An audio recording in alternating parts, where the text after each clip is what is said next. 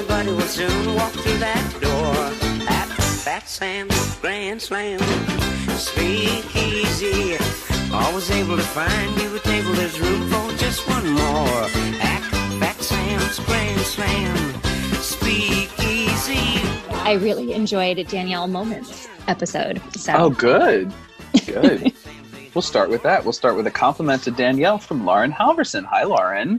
I know the the East Coast West Coast love is is real. So it's big. It's it's live and it's it's, in big. person.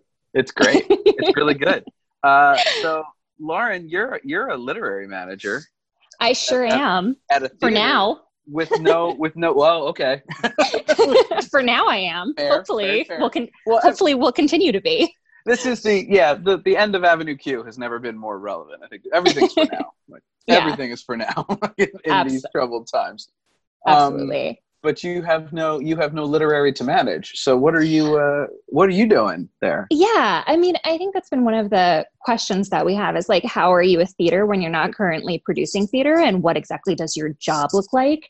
And um, I think that one of the things, while we're all, I, I feel like everybody at the theater has really been in triage mode this week, and that is Mhm. certainly affecting certain departments more. But I feel like for artistic, for us, it's been like, okay, well, we have all of these long term plans, and then we have all of these short term projects that we're not quite sure what's happening because we haven't made an announcement about the rest of our season given that some of the dates some of our shows were you know not starting until june.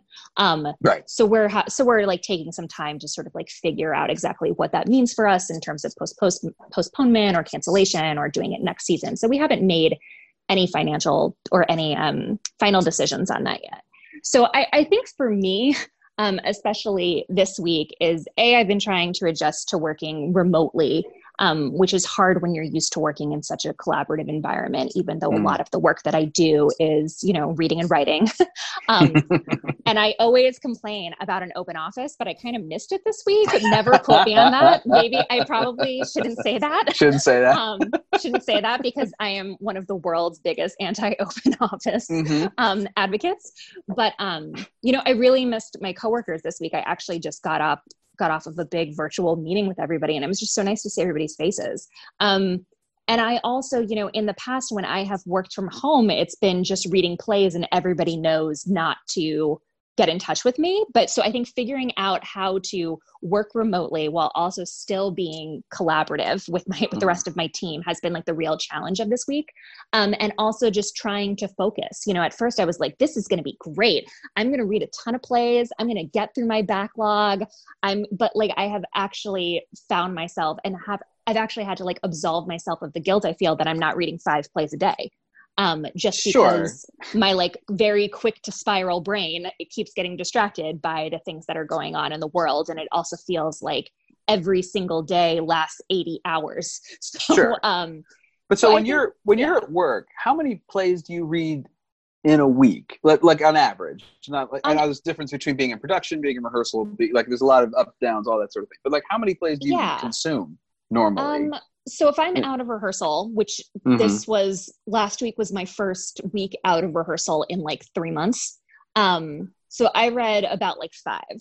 Um, so I try to average, I'd say between like three to five a week. Um, okay, if- so about a play a day. Yeah. About a play a day, but like if we're in real crunch mode, then that'll go up to like ten a week.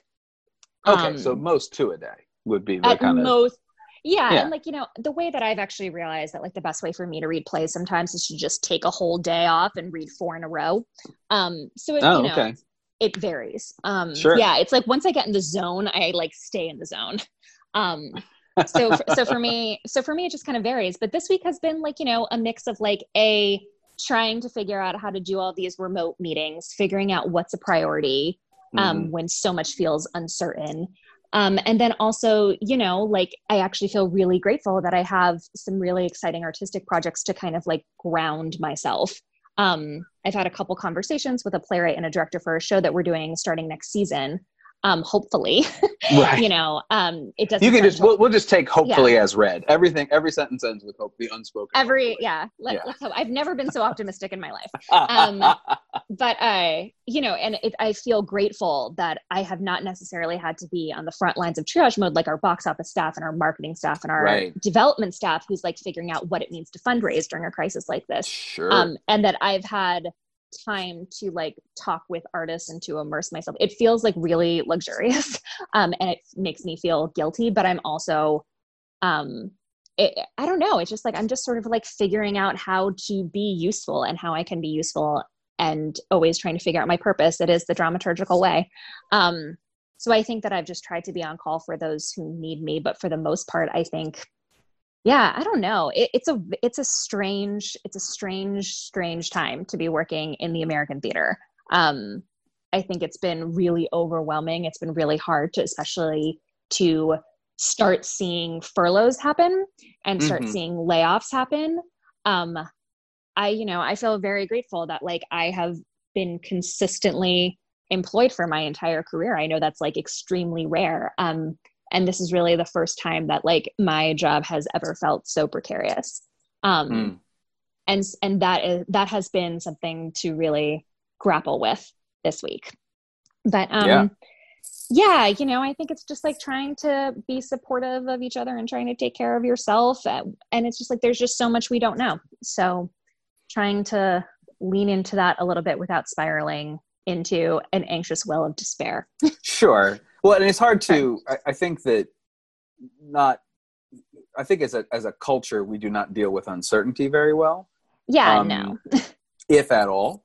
Um, And you know, people would rather like bad news now than good news later. They just want Mhm. information. I think, Yeah. and there is such. li- What, what's so funny about it is there's sort of we're going through these wells of like there's no information and then there's way too much information. Like all this you Exactly. can't, you can't process it all at once when they say like you know well everything's fine everything's fine everything everything's closed. What, what, everything's closed? Okay hang on you know. And then you've got to figure that out.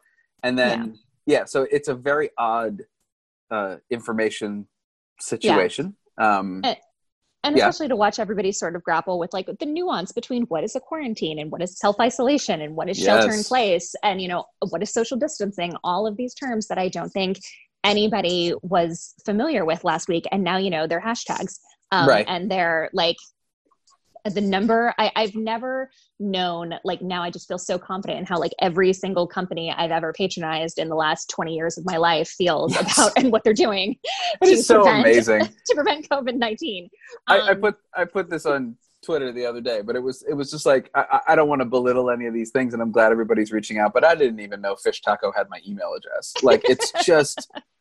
I, I do- it is funny to sort of go, God, a lot of people have my email address. Like that's, I didn't realize Exactly. I gave it out that many times. Yeah, Exactly. Um, yeah. and like I'm super glad they have like it is that funny balance of being like I'm glad they're saying something, but also like this is no no use to me. Thank Mm-hmm. Yeah. I mean thank you, but like I guess you have to say something. But you know, Yeah. I mean, I've, Uh, I've also been trying to like take moments to like strategically unplug because um, Sure. otherwise, like, I can't, otherwise, I'll just get into the habit of just like endlessly scrolling.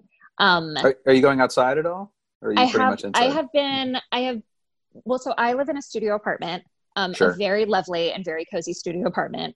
Um, but it is one room that is Sure. currently like functioning as my office and my living space and my gym and also my cooking space. So like I have been getting out and I've been taking some socially distanced walks in a cemetery, which um there's a cemetery one? that's it's Oak Hill Cemetery in Georgetown. It's like pretty Yes. close to my house, but oh, it like a great it, cemetery. it's great because it really makes me feel like a surly goth teen. Yes. Um, but it's great because you know uh, nobody's taking their kids on walks in there. It's pretty much just like me and like two other people, and we like wave at each other from like more than six feet away, if that.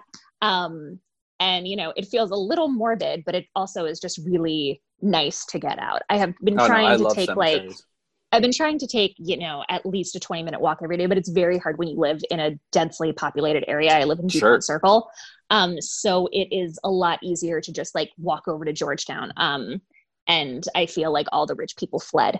So it's it's been it's been a little, you know, less Very high true. traffic, less high traffic than normal. Um, yes, yeah. But yes, if people out there are looking for recommendations, I say hit up a cemetery, which sounds so weird to say, but you know. I don't, not to me. I love cemeteries. I have always extolled the virtues of cemeteries. I think they're Yeah. fascinating. They're quiet.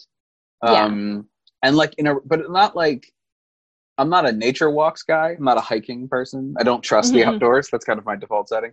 Um, but uh, non-urban an- outdoors. I love the outdoors, but like You're an indoor child, is that what if you're you saying? can't well not so really it's more or less like if i can't if i don't if i can't walk to a supermarket from wherever i am i feel that Mm. it's a bad i'm not in a good place okay. um which is a strict definition i know because that like excludes where i grew up but it, it it's just like it that's that's not urban enough for me but i Mhm. like so i don't like like the out in the woods quiet but the quiet Mm-hmm. of a cemetery is just a very respectful peaceful restful yeah. kind of i'm also not a huge you know believer in necessarily in in energies or any of those sort of like new agey things but there is something about I- feel being in a place full of such strong emotion like i can just kind of Mm. i feel connected to that in a really weird way and i also just love the history of it i love the sort of everyday history of walking by and being like this was a human being who like Yeah. maybe was somebody important like you'd read about in a in a history book especially in dc or maybe not maybe it was just some Mhm. guy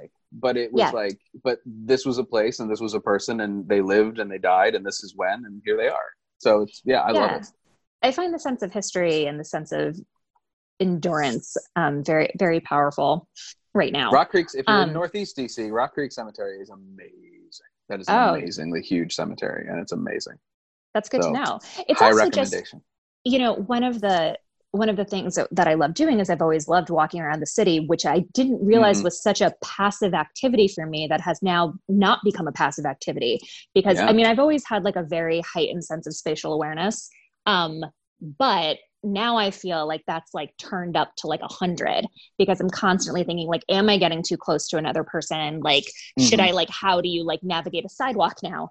Um and what's so nice about going to a cemetery is i feel like i can recapture that sense a little bit of Mhm. like walking without having to be like hyper hyper attuned to who is ne- who is around me. Am i a potential vector for disease? You know um sure like not having to be like so vigilant and so on alert which is how i feel now anytime that i'm in public um, Yeah. which really isn't often i mean i feel like i'm di- i've been socially distancing since last saturday um, i had to go to Mhm. work last friday but um, i have basically been in my apartment except for you know essential grocery runs um, since then so it is it's been crucial to to have that time just i think for my own sort of mental hygiene That's good. Well, I want to wrap up here though with some reading recommendations because Oh we my have goodness. you here, and you sent me a ton at my request, and I'm so happy that you did. That was before we got socially distanced, actually. So now I I, have all these great things to read. well and But- now i have to i promise to send you like actual plays as well Right, But, um, which is going to be awesome.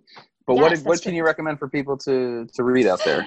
Oh god. Well, I made the horrible recommendation of telling one of my friends to read Station Eleven by Emily Oh, St. Gosh. Mandel.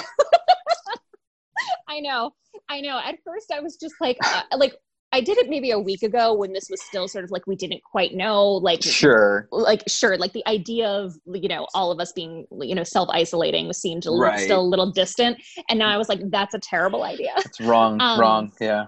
Yeah you know there's a, there's a couple of things that i would recommend i just started reading my friend hilary leichter um, just released a book called temporary which is all about a woman in the navigating the gig economy um, Oh, there you go. it's like really delightful and really absurdist it got a really wonderful review in the new york times book review and she had to cancel her entire book tour due to due to um, Yeah. coronavirus but due to um, life. Yeah, Yeah. it's it's a really like wonderful, eerie, delightful book. Um, so I'd recommend that to people. Um, I'm also currently reading The Great Believers, which is all about um, a group of people navigating the onset of the AIDS crisis in late 70s, early 80s, San Francisco. Um, which is, you know, I love my, I love, I love a good sprawling multi generational novel, and it goes back and forth in time. Um, so that's good. Um, one of my, speaking of sprawling multi generational novels, um, Pachinko by Min Jin Lee. If people haven't read that, that's a perennial favorite. Um, you know, a lot of the books I read last year were like super bleak, but um, if you're looking for if you're looking for something more in the nonfiction vein, I don't think that you can go wrong with Jia Tolentino, Trick Mirror, or um, Leslie Jamison. her essay collection that was re- that was um, released last year, "Make It Scream, Make It Burn," um, which is like some of the finest uh, nonfiction writing that I read all last year. Um, I know I'm like I can actually like look at my bookshelf, which is Well, there you go, rare yeah. when I when I can do that. But um, yeah, I think those are my those are my current recommendations right now. All right. I've also had like Severance by Ling Ma on my to read pile for a Mhm. while, which feels like it might be a little prescient, a little too on the nose for this moment. But I've had a lot of people be like, actually, you know what, you should You check that should out. So that one. Yeah. yeah, so I think that might be that might be next up. But those are those are my reads. Those are my All reads right. right now. Great. All right. Thank you, Lauren Halvorsen. You're very welcome. so Thank nice you. to talk to you. I'm glad you're doing okay. Enjoy those you, cemetery too. walks. I Um, I will. I will. You take persevere. along. You got to take along. What is it? You take along the, the big paper, and you can like do etchings of what is it? What's it called? Yeah. You rubbings of this of the of the uh the the tombs the tombstones. Yeah, like- tombstones. That's what they're called. Yeah, and uh, it's right, like I'm on my- words. It's it's like I'm on my third grade field trip all over again. Well, see, this would be great. You go on the walks, you do the rubbings, you bring them home, you put them somewhere, you forget about them, and then in like five years, you rediscover them, and you go, "What the?" Like, or someone else does even better. Like, "I'm sorry." Like, what is exactly exactly when somebody is running their You own know, museum yeah when somebody's running their Yeah. own museum of civilization they'll find all my these etchings. they'll find all these etchings and be like what were they doing what were they doing on the onset of the pandemic And they will say, yeah, it was a weird time. It was a weird time to be alive. Plans are made games are played in. Each night astounds you. Rumors are a buzzing, stories by the dozen. Look around your cousin at the news we're making here. Anybody who is anybody will soon walk through that door at Fat Sam's Grand Slam. Speak easy.